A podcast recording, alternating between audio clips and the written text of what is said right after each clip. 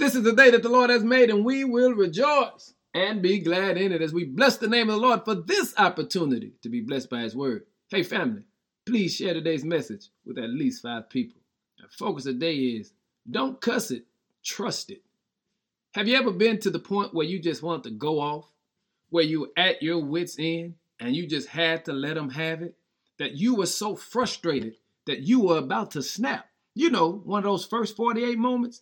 I've come by this morning to remind you don't cuss it, trust it. In Psalm 120, verse 1 says, I took my troubles to the Lord. I cried out to him, and he answered my prayer. The psalmist began to tell the story about when he was having a personal struggle, when he was fighting a personal battle, and when he was about to snap, he decided to take his troubles to the Lord. Can I tell you? You can trust God with whatever you're going through.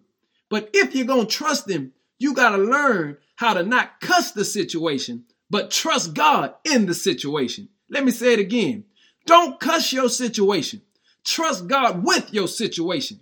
Because the psalmist said, When I took my troubles to the Lord, when I cried out to the Lord, He answered my prayer. Hey, family, I want you to be blessed today, but you got to learn there comes a time in the life that you can't cuss your situation. You just got to trust God with your situation. Now go ahead.